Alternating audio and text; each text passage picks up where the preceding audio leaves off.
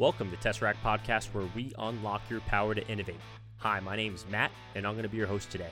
Tesseract's mission is to empower airmen, connect them to resources, and accelerate change across the Air Force logistics enterprise. Specifically, our team works as an innovation accelerator assigned to the Air Staff Logistics Directorate, where we partner with airmen to operationalize the new sustainment strategy.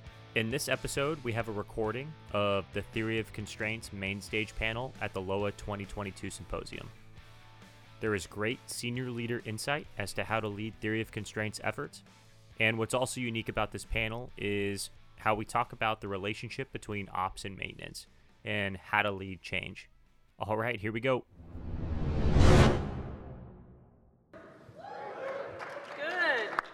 All right, so this morning I had the opportunity to talk to you guys about some innovation in our amazing Tesseract team. How was that? Good? All right, so that was part one of Operation Tesseract. This is part two. And so this afternoon, I get to talk to you a little bit about theory of constraints. Now, hopefully by now, you guys all know what theory of constraints is. Agreed? Have you guys all read the book called The Goal? Okay, well, if not, go find it and read it, please, because theory of constraints is here to stay. So let's think about this. Literally everything we do in logistics is process-based. And I'm guessing, given the status of our resources and the age of our weapon systems, we have a constraint or two out there. Well, perhaps this can help us mitigate some of those constraints. And so what I will tell you is that theory constraints helps us get after what really matters the most. And if we're going to meet all of our goals, we have to come at it in a systematic way, and that's exactly what theory constraints does for us. Now, theory constraints has been out there for many, many years. It started in the 1980s or so, but what I will tell you is Log Nation really just got started on the theory constraints journey, at least in the field, in the last 2 years. Now, it was a huge hit in the ALC, so if you're out there in the air logistics complexes, you know all about theory constraints and the application of Art of the Possible and the huge wins and the increase in throughput that it produced. Well, there's no reason we can't do that exact same thing in the field. All good logistics is done in process. So we're going to get after it in that space too. And in fact, in the last 2 years we have. We've had about 20 different projects out there in partnership with our Goldratt team to get after fighters, get after bombers, get after mobility aircraft. We've been out at the supply chain wings. We've gone at the IDRC. You name it, we've been out there. And so I get to share a little bit more about the second part of our Tesseract team. But this time, I brought friends. And so I'd like to introduce our teammates here. First and foremost, Colonel Bill Ray, who's the maintenance group commander out at Luke. And so welcome. He's a career aircraft maintenance officer, been around for about 27 years now. He's the MXG at Bagram, MXG at Kadena, and now the MXG at Luke. Third time's your charm. Sure. Now, the cool thing that I need to share with you, because this is just cool, and it's a very much of a proud parent type of moment here. So Bill just found out this morning that his son received an Air Force ROTC scholarship to the Citadel. So congratulations.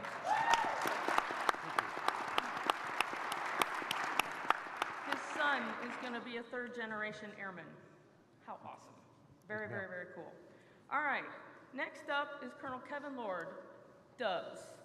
And he's the ops group commander out at Shaw. Yes, he's an F-16 pilot, and he loves Ohio State, mainly because his wife told him to. Very good, way to pay attention. And I bet you guys are all wondering what the heck you're doing inviting an operator to LOA.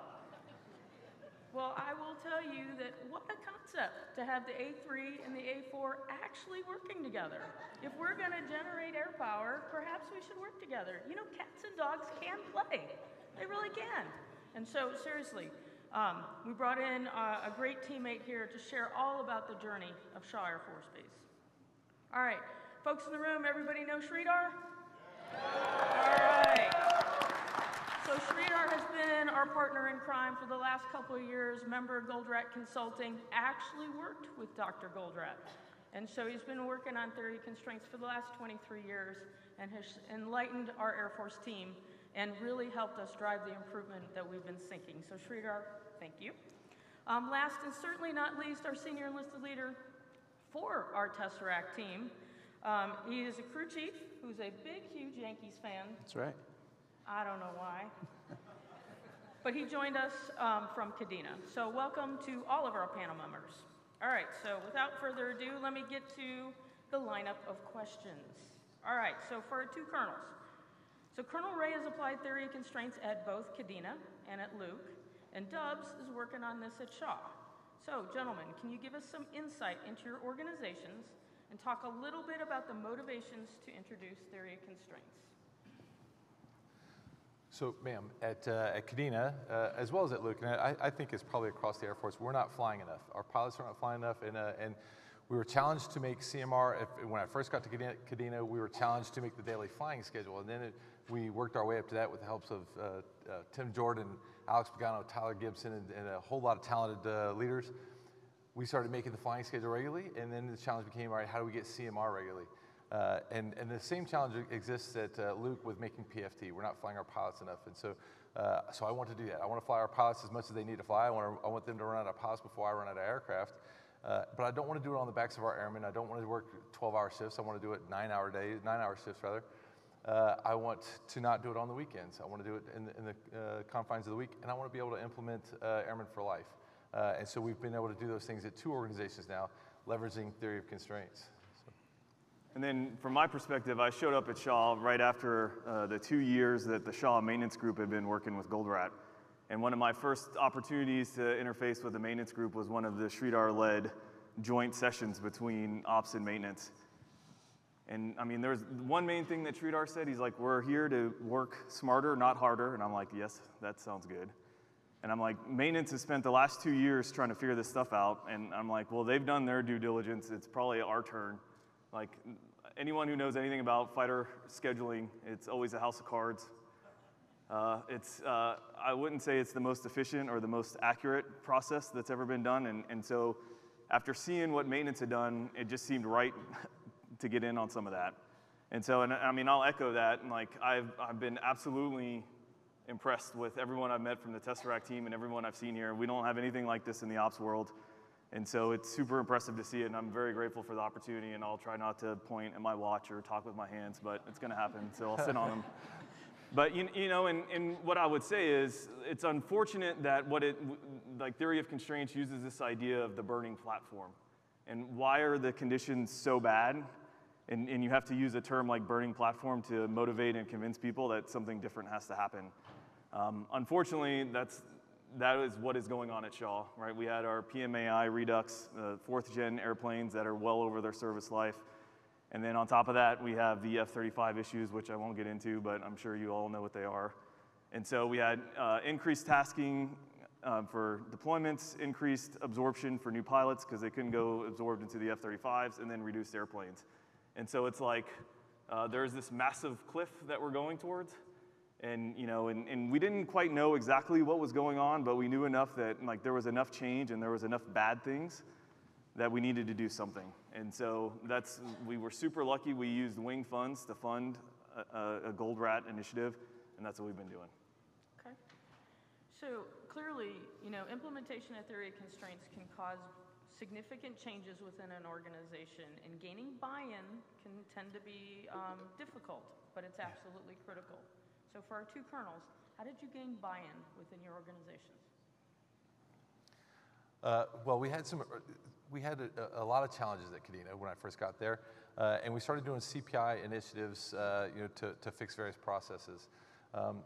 We read the goal. We were doing a book club every month. We read a different book, and so one month I selected that I wanted to do the goal.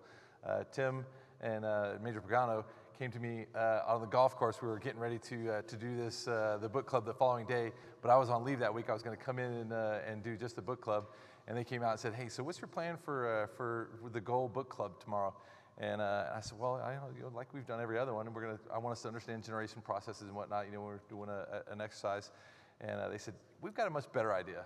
And so they unveiled this academics and what became the groundwork for the Slingshot, And so we did that the following day. They started experimenting a ton with it on the fighter side there, and met with such immediate and huge successes. I mean, a record-setting surge.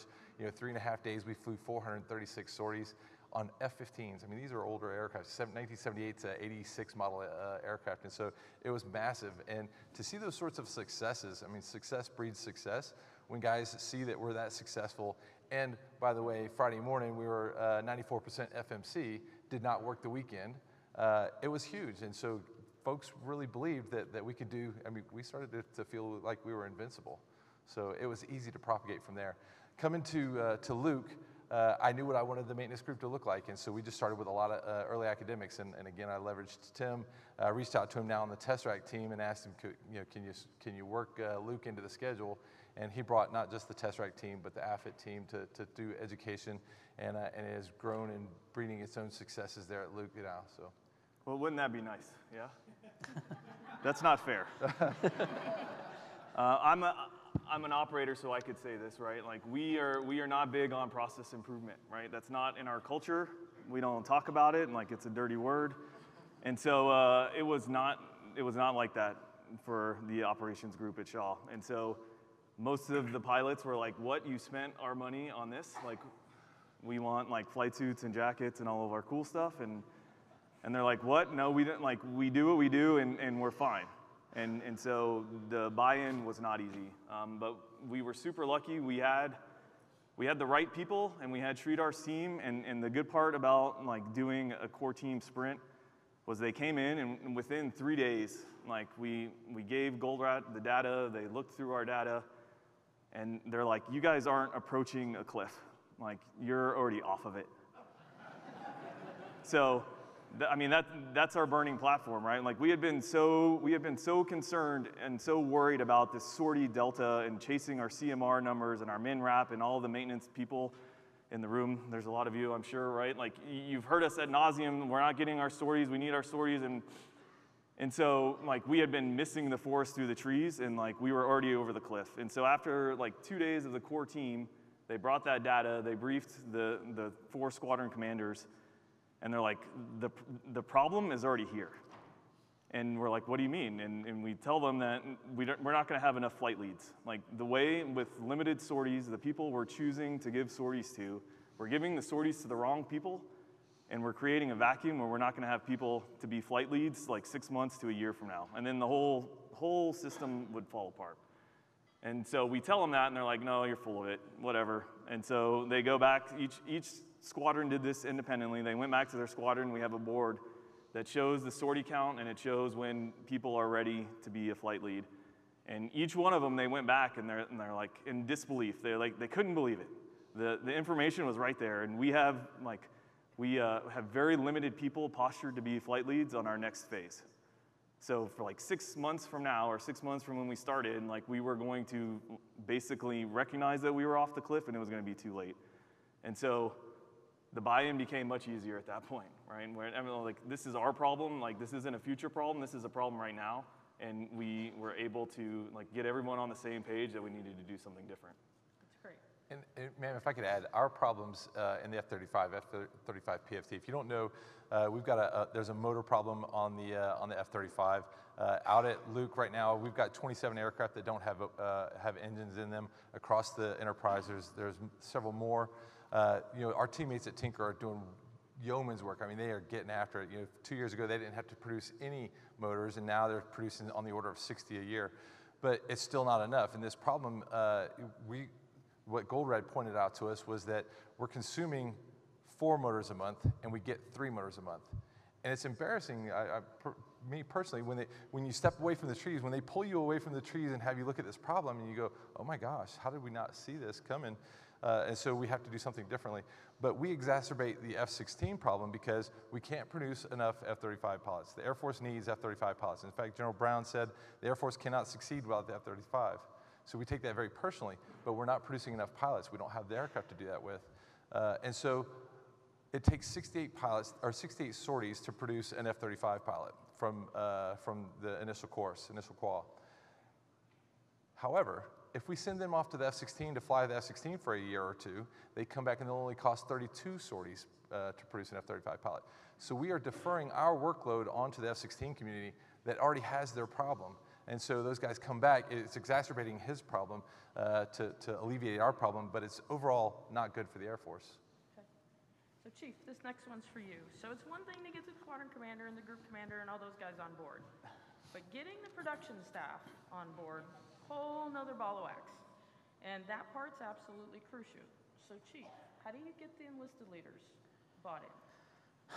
It's a great question. It's not easy. You have to stay persistent, but you need them in the room when you're forming your core team. You need the naysayers, the people that aren't going to believe that it's going to work. And through going through the process and learning how theory of constraints works, why multitasking is a bad idea, why spreading your resources thin is only going to make your problem worse. Once you show them the error of their ways, you can now convince them to get on the team, and they become the hardest believers once they've made that journey. And it's really difficult at first to get them there, but you need them in the room, because if they are just told to go do something, they'll let it fail out of purpose, for spite. And I was those people.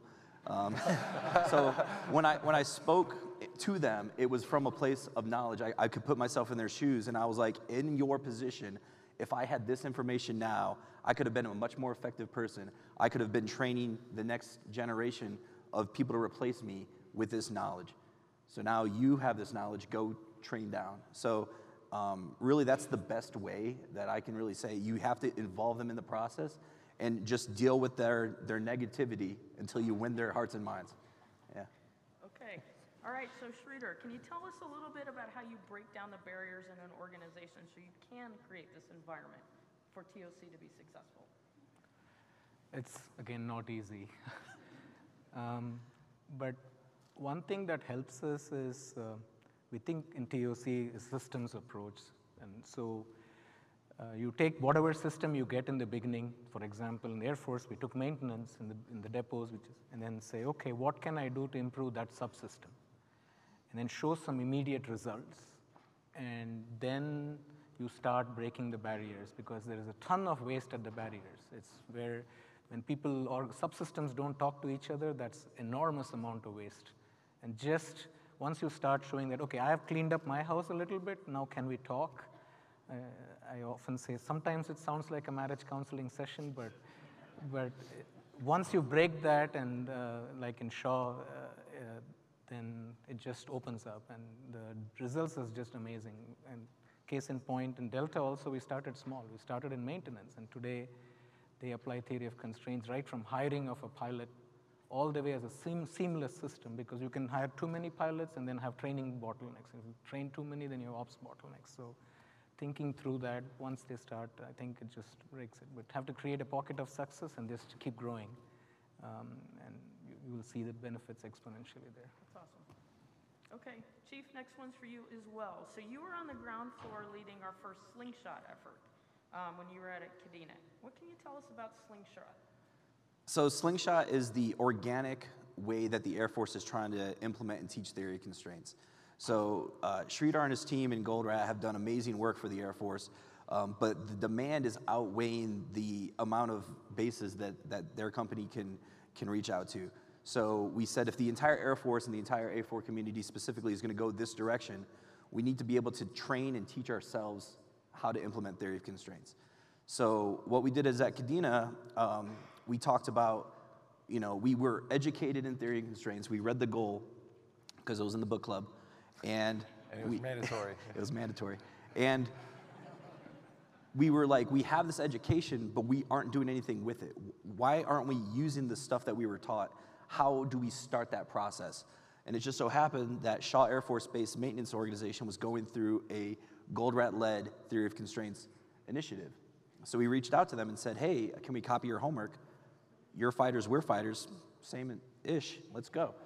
So we got their slideshow, we had questions, we called back, we got clarification. We did some internal training to our team and said, we have support of our group commander, we're gonna execute.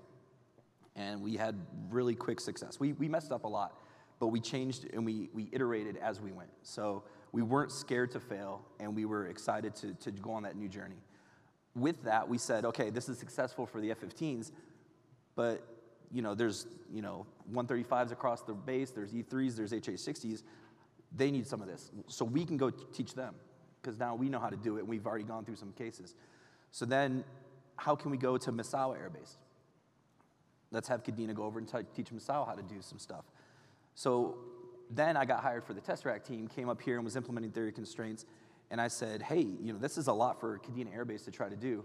Let's scale this across the Air Force. We pulled that Slingshot away from Kadena, and now this is the Tesseract way to push Theory of Constraints out and provide education and provide facilitation to any organization in our community that is ready to start this path and may need some assistance outside of what they currently have at their organization. And ma'am, can I pile on to that? Of course.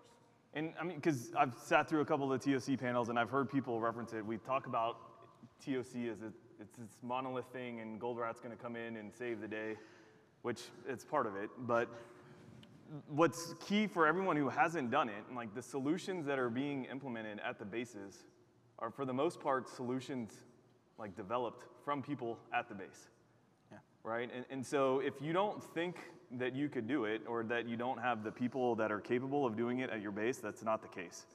And one of the most fulfilling parts that we found out of this is I took, to lead our core team, it was one of the DOs and a captain, and we're like, this is your problem, this is what you're gonna do, this is what you're gonna focus on. And that is innovation. What they came up with is innovation. Like, they were given a problem, they were given protection, they were given leadership buy-in, they were given a foundation to work with Goldratt, and it's been amazing to see what they come up with. And so, I just want to make sure people take away from this that someone else isn't going to come fix your problems. Like, no one up here is going to have the answer that's to your problem. And the people who are going to have the answers are going to be the people at your base, and it's going to be your airmen, like that they know what the problem is better than anyone else. Sure, Sridhar and his Jedi mind tricks are going to help that process go along. But I mean, and that's what everyone, if you take anything, like that should be one of the things that you take back. Like, the smart people and the answers are already at your base. You just need to give them the foundation and a framework and the focus and leadership protection to let them go do it. So. Well, I'll pile on as well, since we're piling on. Pylons are open, sorry. Right, so. Lost control. Tesseract is, they can come out and do a slingshot at your organization. They can bring the expertise in, and it will help to literally slingshot to jumpstart the procedures and processes, but, or bring Goldratt out. But you have to put in the hard work. You must, and when they leave, you can't expect that we're gonna declare success on the mountain. Like, you got to continue to put on the hard work. You're still going to work hard, but you're going to work hard to be far more successful. So anyone that believes that, okay, we've had him here and we didn't see the huge gains or whatever, you didn't see these mountains moved out of our way. Well, no, you still have to climb the mountains, but you're just going to do it at a better rate and a better clip. You're going to see those successes, but you have to know that's just the hard work continues. Maybe you won't have to do it on 12-hour shifts. Maybe you won't have to do it on weekends. You're not gonna have to throw manpower at the problems anymore. You're gonna have deliberate processes. They're providing us a framework for the scientific method, if you will. They're providing a structure to do this in. And as we were talking about this earlier, it's super powerful to have 3,000 people in the 56 maintenance group working on one framework as opposed to 3,000 different ones. And I think when we can get our operations partners on the same wave, and then get the wing on the same, developing the same solutions or thinking in the same framework, then it's so much more fast. Yeah, well, and the mindset, like, the solutions aren't coming from us. No. Like, and probably not anyone that's like above the rank of captain, like, you're not gonna be the ones that are gonna solve the problem. And so, going back with that mindset also is like, and TOC gives you that framework to allow the people with the answers to get the backing and the validation they need to get people to listen to them, right? And that's what we found. It gave that captain who was a captain in one of the squadrons, like, I believe he's gonna change how all fighter squadrons do scheduling across the CAF. And because we did TOC, because of the legitimacy, because we gave him a voice, like, he's gonna be able to make those changes, so. Okay, so great insights. All of our discussions thus far have been centered kind of around aircraft maintenance. And I've heard 100 times over, okay, you guys keep doing maintenance tasks. Well, okay, the flight line is the center of gravity, so okay, that's a great place to start. But this applies to literally everything that we do in the logistics enterprise. Literally, all logistics processes are based, or logistics is based on process. And if we're gonna achieve this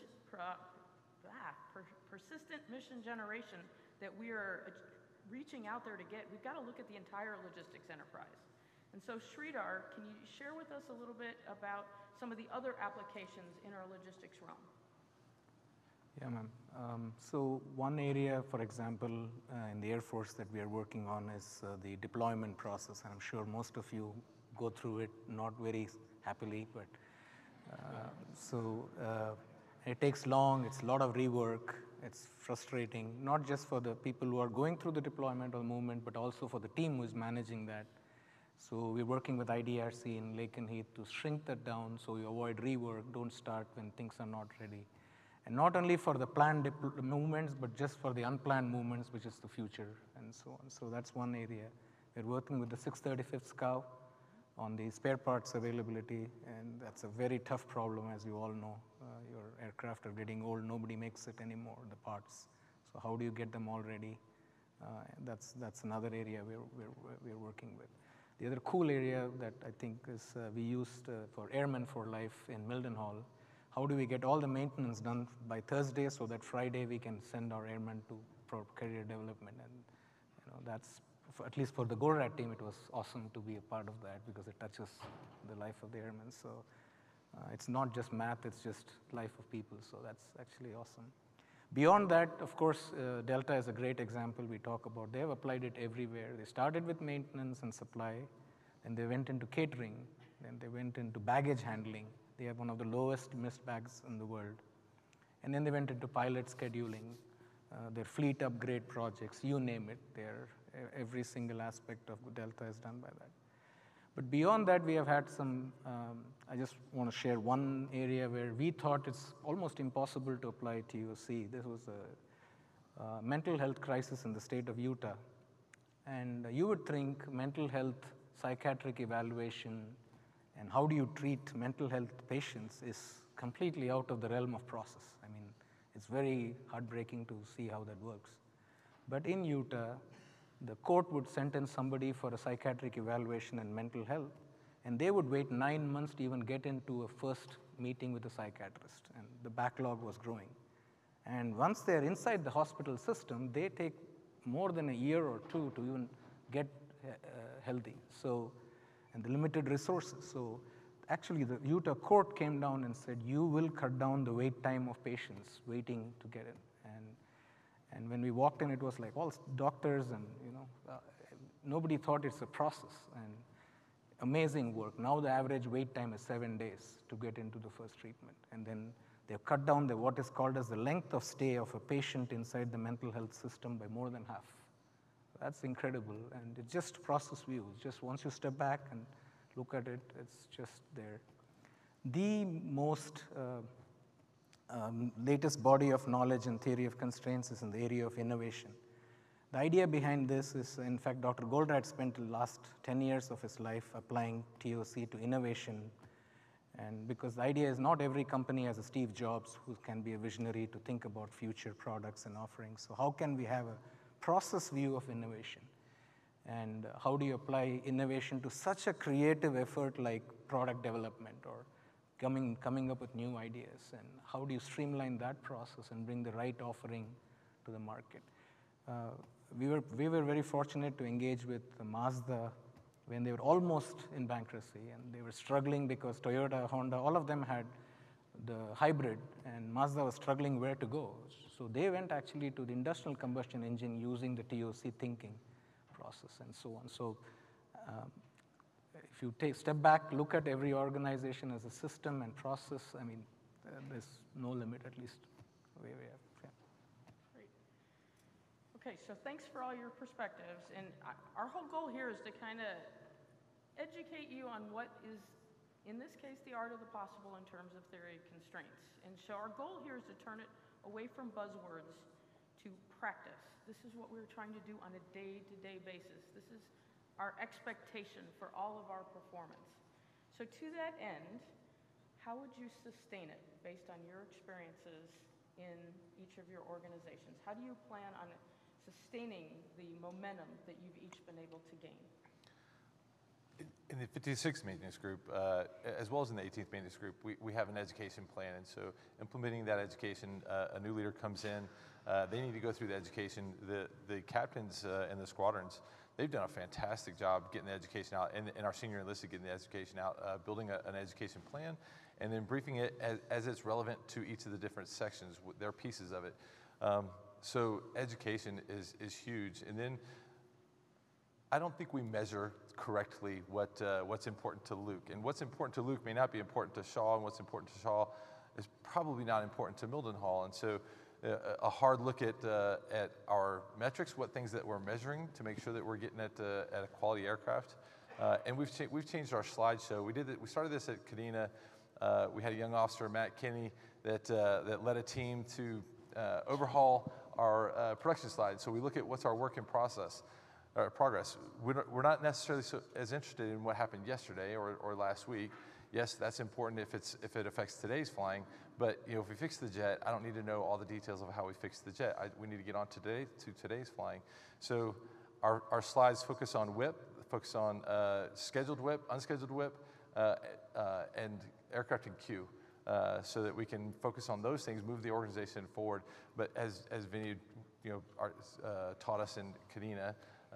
It's the physical changes, making changes all around the organization that this is what we're about. This is what this organization is, what we do, those artifacts, building that site picture so people speak and talk that way in their organizations. What he said, I mean, right? Like, I wish I had a better answer for it. I mean, obviously education's important, having everyone have the same vocabulary, using the same words, being on the same page, I think, but primarily, like if it works, and if it's affecting the change we need, and it's getting us the results we need, then I mean, the most successful things are the things that there's no barriers to entry, there's no barriers to execution. So, as long as it keeps working, like I think it will be sustained. But what I hope that, at least from our organization, what I hope people take from it is that like process improvement is a thing. Everything is a process. Like we know when something's wrong, when we feel like something's wrong, it's worth taking the time to deep diving into that problem, like putting everything on the table and just acknowledging that we probably, if what we're doing isn't working, don't keep doing it. And just being willing to do that. And recognizing that what we're doing now at Shaw, like probably isn't gonna be what we need to be doing at Shaw 1 year from now. And so how do you just get everyone on the same page of understanding that you have to understand why things are going wrong, and that's going to take time. That's going to take making sure we're talking about the right things, making sure we're using the right data, making sure we're displaying the data in the right way, all of those things. So I don't have a good answer for you other than just knowing that probably what we're doing now isn't what we're going to be doing, so how do we figure out metrics to make sure when we need to change? Sridhar, any thoughts? Sustainment is a tough nut to crack, man. Even in Goldratt, even Dr. Goldratt himself struggled with this. I wish I could say it's easy. We have worked with this for now nearly 30 years, and we're still trying to figure out how to sustain. And some of it is in Air Force is self-inflicted. The way you guys PCS in and out is not helping at all. So, sorry, but what we have found is over a period of time, we have put all the things together, elements to increase what we call it the shelf life of TOC. It starts with the training. It starts with putting the TTPs and the procedures in place. One big thing that organizations like Delta have done is they embed the IT tools. So the IT tools will force you to work in the TOC way. It will not let you release WIP in the system. And then, of course, metrics. Tell me how you measure me, and I'll tell you how I'll behave. So that has a huge driver. So all of these things are all key elements, but it's a tough thing. You have to constantly revisit what's the next. One of the things that Dr. Goldratt said, every situation can be substantially improved. That intuition, that motivation actually drives this to continue TOC. And that's what good organizations do, of course. Yeah. But I don't have a full answer for that. I wish I could tell you this is the secret sauce. No. Okay. Chief, any thoughts? The culture. The culture has to change. If we're going to sustain TOC, it can't be something that one base does and the other base is in line waiting to start that process. The entire maintenance and logistics culture needs to transition and ops. Sorry. Appreciate that. Just listen to your maintainers and you're good. Touche. Crew chief. So if the culture changes and this becomes the way we do business, this is the Air Force way. It's not TOC, it's just this is what we do now because we are always trying to improve. We use CPI when it's necessary and where we can apply it. We can use all these other tools in our toolbox, but utilizing a mindset shift. So theory of constraints, it says it's a theory because a scientist is the one that created it, but it is a way to manage differently. So if we just change our management methodology to theory of constraints mindset and educate ourselves and our forces, we're trying to get it in all the educational platforms, AFLOS, AFIT, AMOS is teaching it. We need to get it in tech school. We're going to the Pro Super course. We're trying to get it everywhere, so it just becomes that's what I was taught when I was in A1C. That's what I'm going to be doing as a chief. That's what I was taught as a brand new LT when my master sergeant grabbed me by my collar and took me away from the danger area of the airplane. This is how I'm going to manage my group as a colonel, and this is just how the Air Force needs to go. And I think that's really going to sustain TOC. And that culture piece, I mean, it's huge. Our airmen. They don't want us to continue throwing manpower at every problem, as we're so wont to do in maintenance. You know, we get so complacent, you know, that, and we're fine putting people on 12s. We're fine taking their weekends away, having them come in and work weekends, and they're voting with their feet in many instances, deciding to leave and go do something else because they just don't want to. They don't want to live in a culture like that. You know, and frankly, you know, as a maintenance officer, I'm embarrassed at how many times, as a younger officer, I employed those tactics. So the culture has to change, you're right. And I think the airmen are going to force us, as they should. Right. So, I mean, quite frankly, that's what we're trying to do. We're trying to affect our culture, but you got to understand that it's a journey. So as we watch this go through the Sustainment Center, the transition of Art of the Possible took about 7 or 8 years. We're on year 2. So we're at the beginning of our journey, but I will tell you that the entire Tesseract team and our team of L&Os are here to inculcate this into our very culture. So that is our goal. We know it's a journey. It's going to take some time. But the focus on Tesseract is to generate, educate, and then communicate. And that's exactly what we're trying to do. So you can see all the examples of the generation. The Chief just highlighted what we're trying to do to educate our collective team. That's part of why we're highlighting this thing, all these topics here today. And then to communicate here. We've got a TOC summit coming up in DC in the end of May. Join us. We're expanding our contract. We're expanding our Slingshot efforts. So if you would like a theory of constraints effort out at your locations, please reach out to us and let us know so we can get that lined up in the future. But in the meantime, reach out to AFIT, reach out to AFLOS, reach out to your team to learn the fundamentals of theory of constraints. Because like I said, probably 3 times now, everything we do in the logistics enterprise is process-based.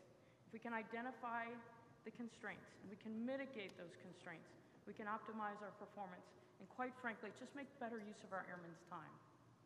The other thing I will end with here is if you listen to the way the things were highlighted. This morning we talked about innovation. Sridhar highlighted that the last journey of the theory of constraints evolution is theory of constraints in innovation. The other thing he popped up and talked about was Airmen for Life. Well, what if we actually intertwined all 3? So I get to talk to you about that tomorrow morning. Thanks.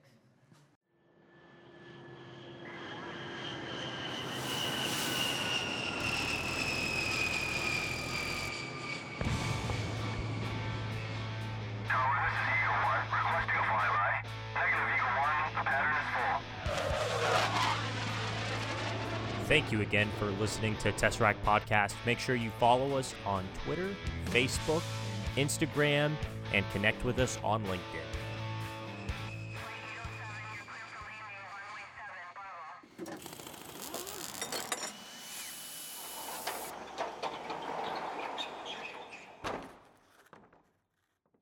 Any references to trademarked, copyrighted, or protected products or services such as books, movies, or businesses are used here for the limited purpose of education and professional development of Air Force Airmen. If you have any questions, please contact us at www.tesseractaf.com.